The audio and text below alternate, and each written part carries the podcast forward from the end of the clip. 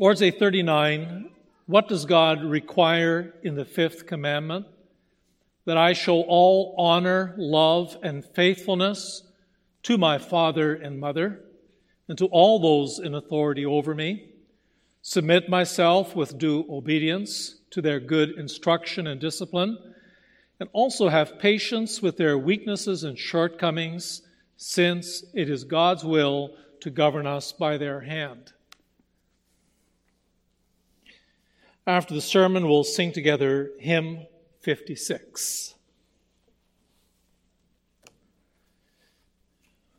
Beloved congregation of our Lord Jesus Christ, the fifth word of the covenant, the fifth commandment, is addressed to children. It says, Honor your father and your mother, that your days may be long in the land that the Lord your God is giving you. But even though this commandment is addressed to children, parents would be missing the boat if they did not see or they didn't want to see that this also lays a responsibility on them. To be a parent and to have a child is not simply for your pleasure, your privilege, your pride, or whatever. To have a child is a responsibility. They are given to us in trust by the Lord. And the Lord demands of parents that we lead our children to Jesus Christ. You can't save your child. You can't give your child faith, but there's a lot that we can do to lead them to Jesus Christ, and the Holy Spirit will do his work from there on. I'm reminded of a passage in Matthew 19. It's about the Lord Jesus. Children were brought to him that he might lay his hands on them and pray. The disciples rebuked the people, but Jesus said, Let the little children come to me and do not hinder them, for to such belongs the kingdom of heaven. And he laid his hands on them and went away. Children were brought to Jesus, and he clearly loved it. And he told his disciples off because they tried to keep the children away, saying, you know, don't bother Jesus. He's, he's got bigger and more major things to do. Jesus said, no. You let the children come to me because to such belongs the kingdom of heaven.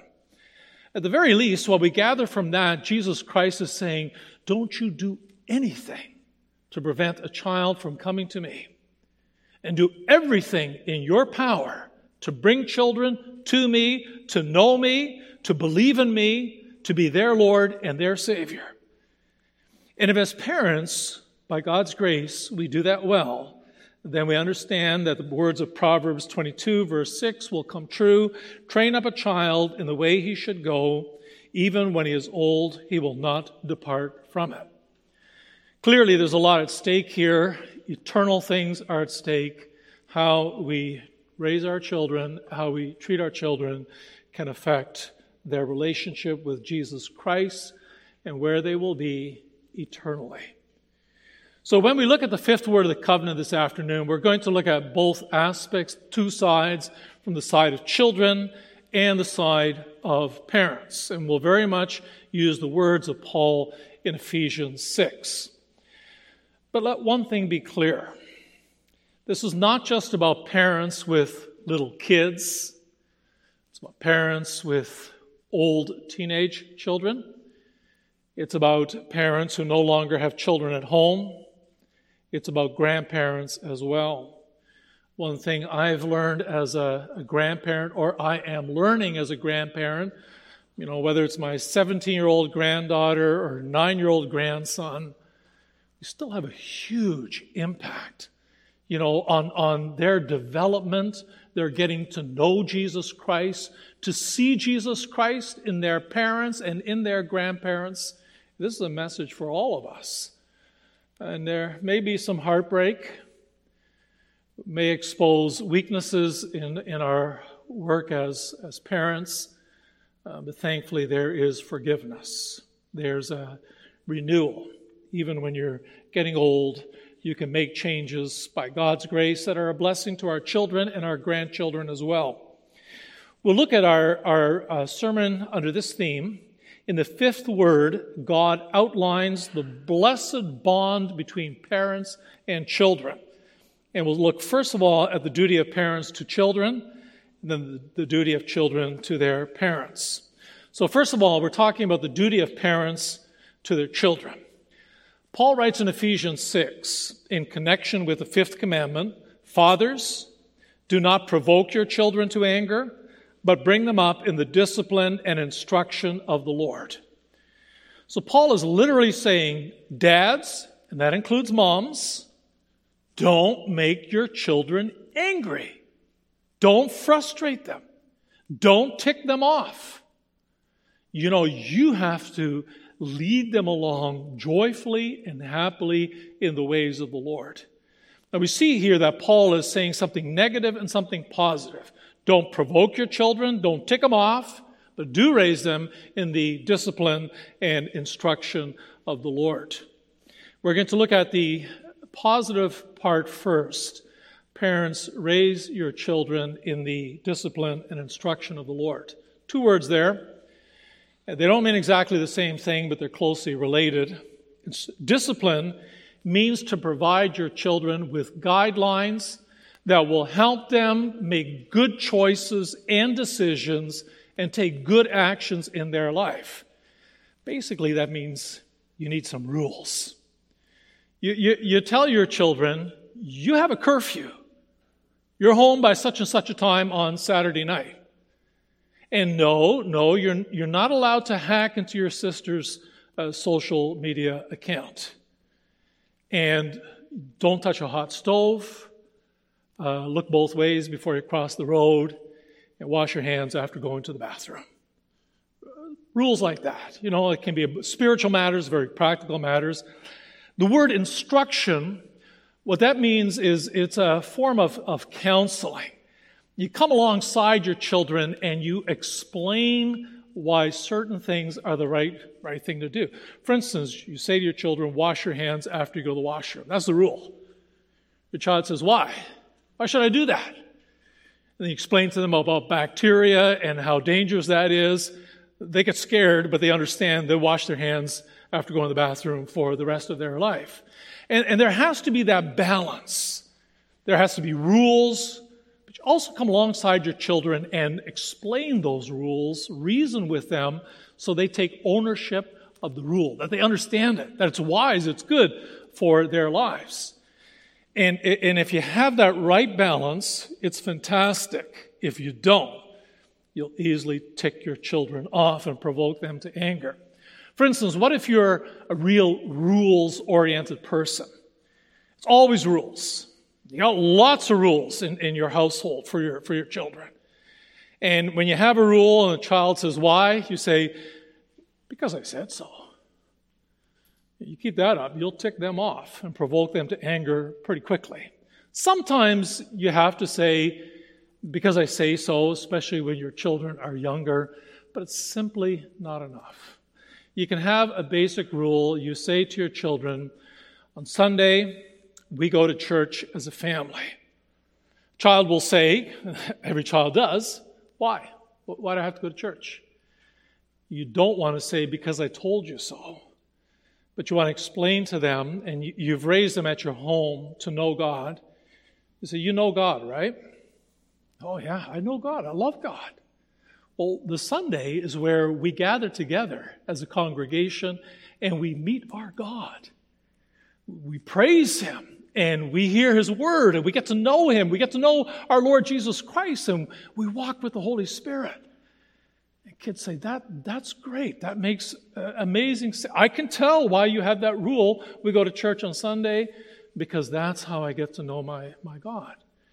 You see, what, what you want to do eh, with your children is, is make them understand why some decisions and actions are the best thing to do they make it their own, they take ownership, and from the heart, they want to live that way. But on the other side, to keep the balance, you do have to have some rules. Because you can also have parents, and I've certainly seen that, say, we, we, don't, we don't have rules in our household. I just explain to, to kids, my kids, what's, what's best, and they can decide. You know, I, I tell my child, You don't start dating when you're 14 years old, and you so, certainly don't date somebody who doesn't know the Lord and who has a questionable lifestyle.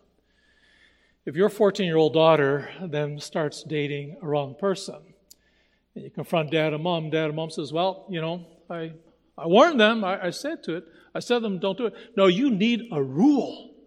My 14 year old, there is this basic rule that I will explain.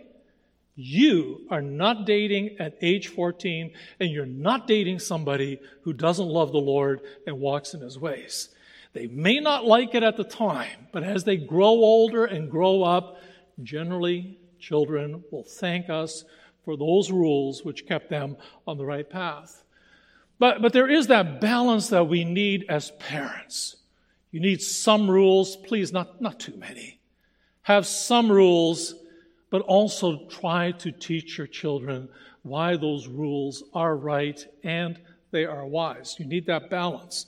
But there is a further balance. And we see that when Paul says, bring them up in the discipline and instruction of the Lord.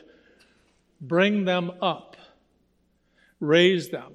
You get them as a little baby, and one day they become a man or a woman and, and they leave the house. And there has to be change in how you raise your children. You don't raise a 17 year old the same way you would a two year old. Basically, what we're doing as parents is trying to teach our children not to need us. What we're trying to do is, is guide them to understand, to be able to make wise choices, have a good understanding of how to live the Christian life, so that one day we can say, Goodbye, sweetheart. You're, you're, you've grown up, you're going in the right ways, you know, you're, you're making wise decisions. You are more and more stepping out and going on your own. And, and when you do that, it, it comes with risks. You have to let children go. Uh, guide them and let them make their own decisions. I, I know one man who, who told me a story that he let his son go on a ski trip, cross the border, and um, he didn't come home that night until the wee hours and came into his parents' bedroom and said, I crossed the border with drugs and I got busted. They let me go, but I am in deep trouble. Of course, dad and mom were, were deeply hurt, but it became a, a talking point that they could reason and discuss this through. This was many years ago, and that, that boy turned into be a fine young man, a, a fine husband, and a father. Now, as our, as our children are growing up, we understand that they have a sinful nature just as we do. They, they will do some things not wise. But as a parent, you have to take a certain measure of risk. I mean, at some point, you have to let them take the family car and go with their friends to Whistler for, for some skiing. At a certain point, you have to let your daughter or your son go out, out on a date.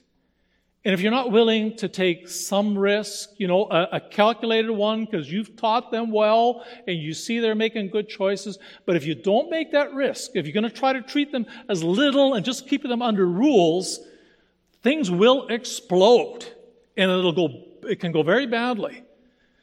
I remember when I started a university in Toronto, I was with some exceptionally fine smart young men with big scholarships.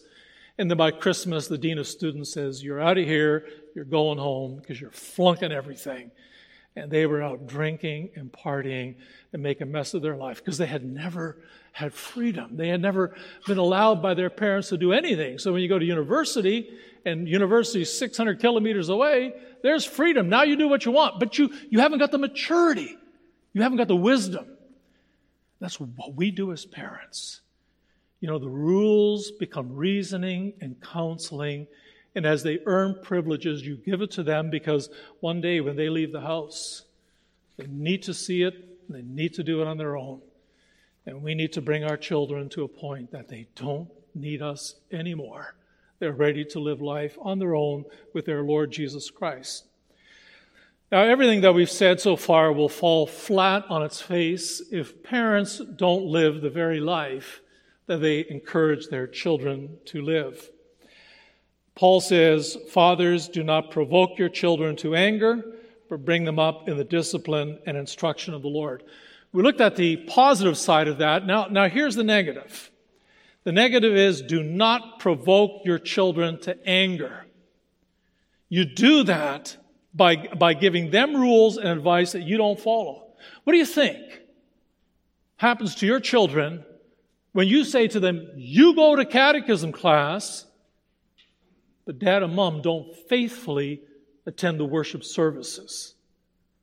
What do you think happens when you say to your children, you don't do drugs, but you smoke like a chimney? Or you drink far too much alcohol? You tick them off. You provoke them and you lead them to rebellion. Now, when I say this, I have shivers up and down my spine because I have five children and 14 grandchildren. I made so many mistakes. There's so many things I would, would love to do differently. And I'm so encouraged when our Lord's Day says that children are to have patience with their weaknesses and shortcomings. Thank God that in spite of my shortcomings, my children still walk in the ways of the Lord. But there's a lot of things that, as, as parents, we have to realize that our example is so important to our children. One of the big things is that our children see that we love the Sunday and we love worship, and when we come home, we're working with the sermon, we're positive about the sermon, and, and, and, and we love God's Word. And that, that our, our, our, children, they, they see that we, we love to read the Bible, that, that we love to pray with our, our children. They need to see that living personal relationship with our Lord Jesus Christ. They see us reading good magazines. They see us reading J.I. Packer, R.C. Sproul.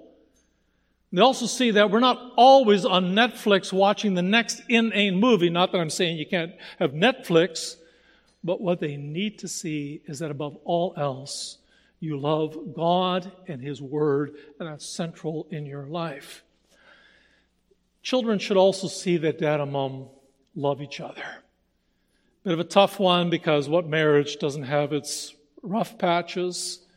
We have an argument, maybe silent treatment, maybe some strong words are, are said, but deep down, children see that dad and mom love each other and that our children say, you know what? I'd like to have a marriage just like my dad and mom.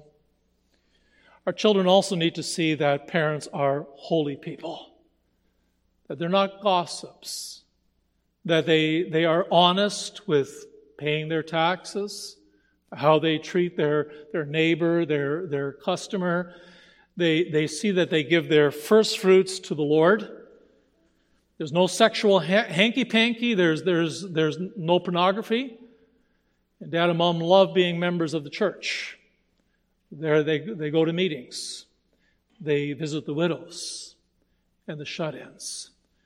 When our children see that kind of lifestyle in their parents, that has an enormous impact on them. And as dad and mom, we should not think, well, what do kids know, right? But one thing I discovered as a parent is that they, they, they have us figured out at an incredibly young age.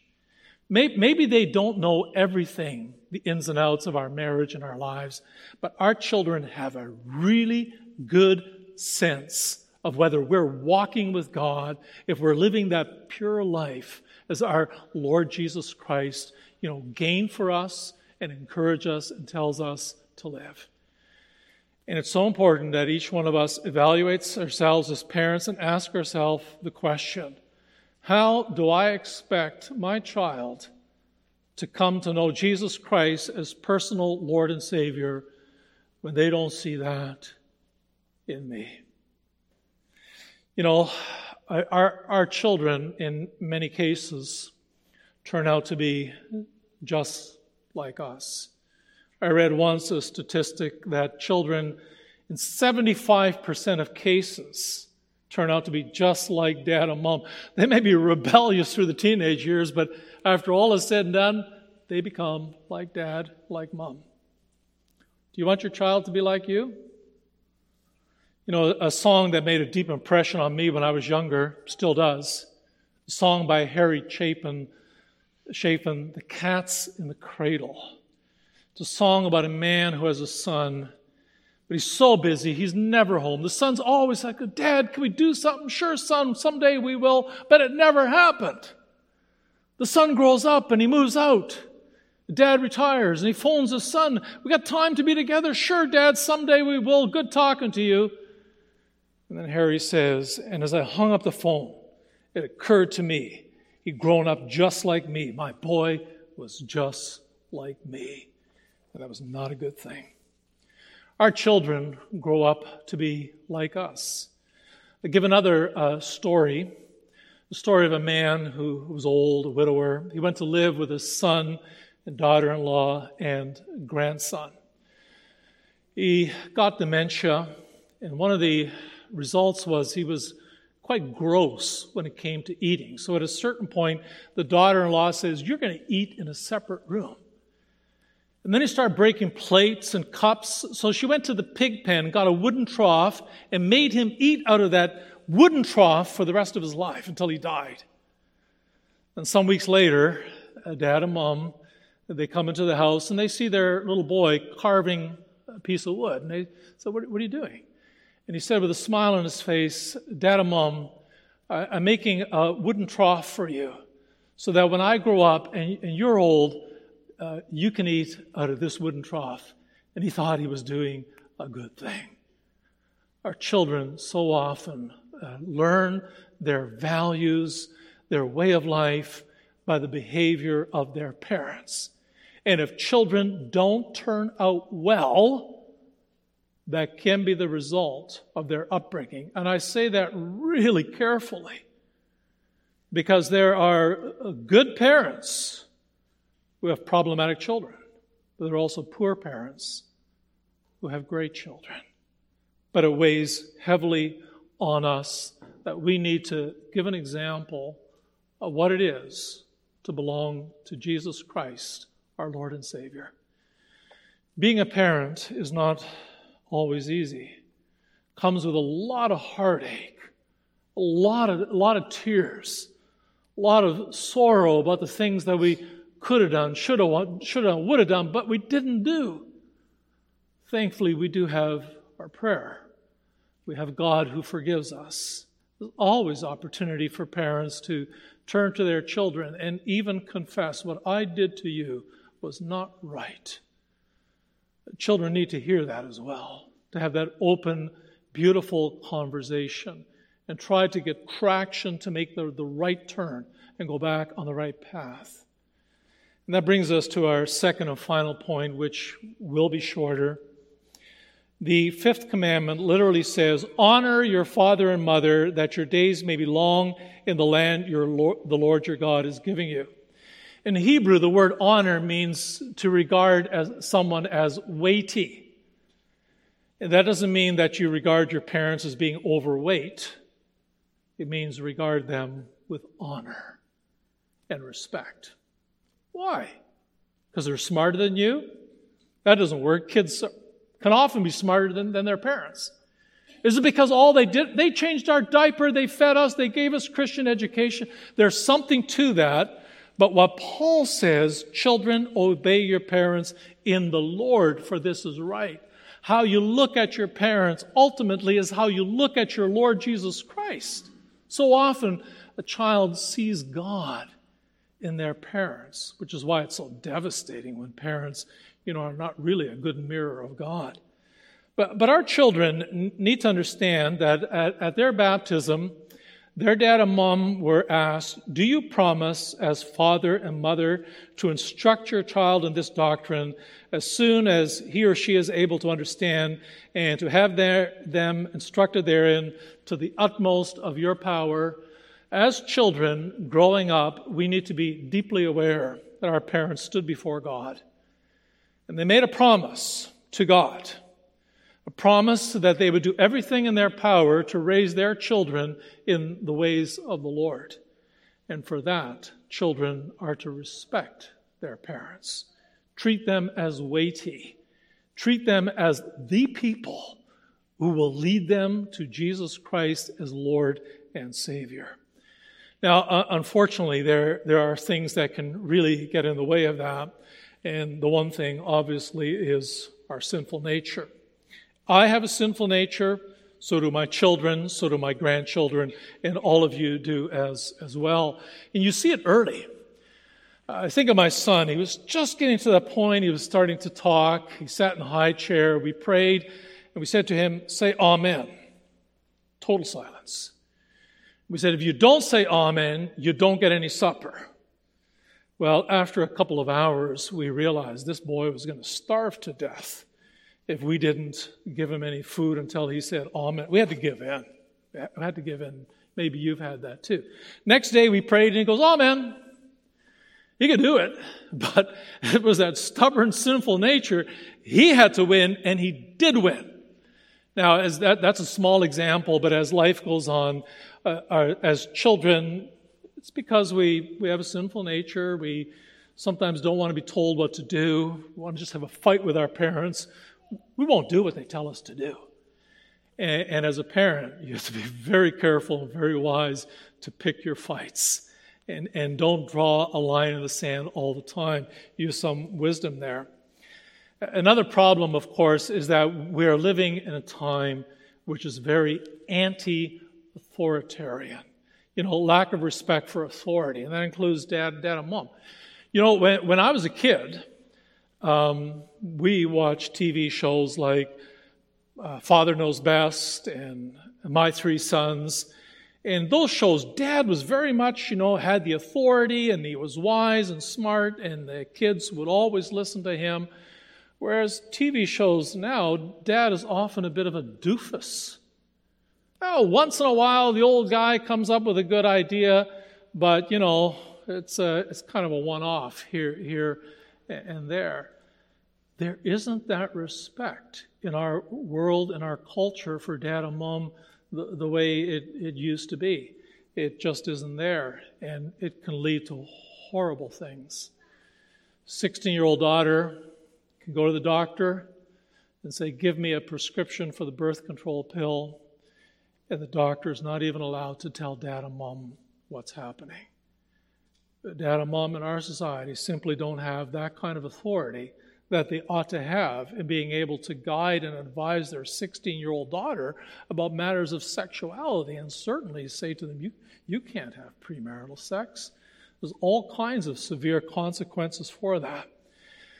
The other thing, of course, about our culture and about the old sinful nature is that children sometimes are quite happy with the world in which we live and will some will endlessly battle their parents on all kinds of issues. I'm not going to church. If I want to smoke marijuana, I will smoke marijuana. If I want to go out with that boy, that girl, I'm going to do it. And then in the Christian home, there are huge battles. And the only person who's really smiling from ear to ear is the devil. What are we to do? Psalm 119 asks the question, How can a young man keep his way pure? And the answer is immediately given by guarding it according to your word. Boys and girls, I know there are struggles sometimes to respect and obey your parents, and it's, it's because of a sinful nature, because of the kind of world we live in. You know, you don't want to follow your parents' advice. But really, do you want to know Jesus Christ as your Lord and Savior? Do you want to live a life that is holy and wise, where you will have a marriage and a family that walks in the ways of the Lord? Love your parents, respect them. Take their counsel and advice and instruction and their rules. They may not be perfect, but they are the ones who are trying to lead you to Christ and to be mature citizens of the kingdom of heaven. Do not fight, do not rebel, do not disobey, and destroy the relationship you have. There's one other practical consideration that I'd like to mention before we come to our close. And again, it's the world in which we live. You know, this is even before my time, but if I talk to my parents, whether it was living in Holland or Northern Ontario, whatever, in the wintertime, the only warm place in the house was the kitchen. So everyone sat in the kitchen until they went to bed. But today, the whole house is warm, and you, you come into a home and you wonder if, do you have children? Oh, yeah, we got five children. They're all in their bedroom, and they're all on their, on their phones and, and laptops, whatever. And I say, Dad, Mom, give your head a shake. I think, children, get, give your head a shake. I'm not saying there's never a time for a private moment for our children, but children and parents need to be together in the same room every day for a reasonable amount of time. You know, to have that dialogue, that, that, that children get to know their parents who love the Lord. And we'll talk about that with their children. And the children say, you know, dad and mom, I am wrestling with stuff. You know, I've got this problem with my teacher. I got this problem with my fellow students. And you can talk about it together. We need that time together. Don't, don't sit there on social media for hours every day or in the privacy of, your, of your room. Dad and mom and children need number of hours together every day to talk, to get to know each other, because in this way, parents and children may grow together, and children more and more grow in wisdom and understanding of what it means to be a child of God, and they are ready to step out one day on their own. Will they make mistakes? Yes, they will, just like we made mistakes. But they will also be forgiven and guided by the Holy Spirit into a blessed marriage and to have their own children and raise those children in the fear and the wisdom of the Lord. Amen.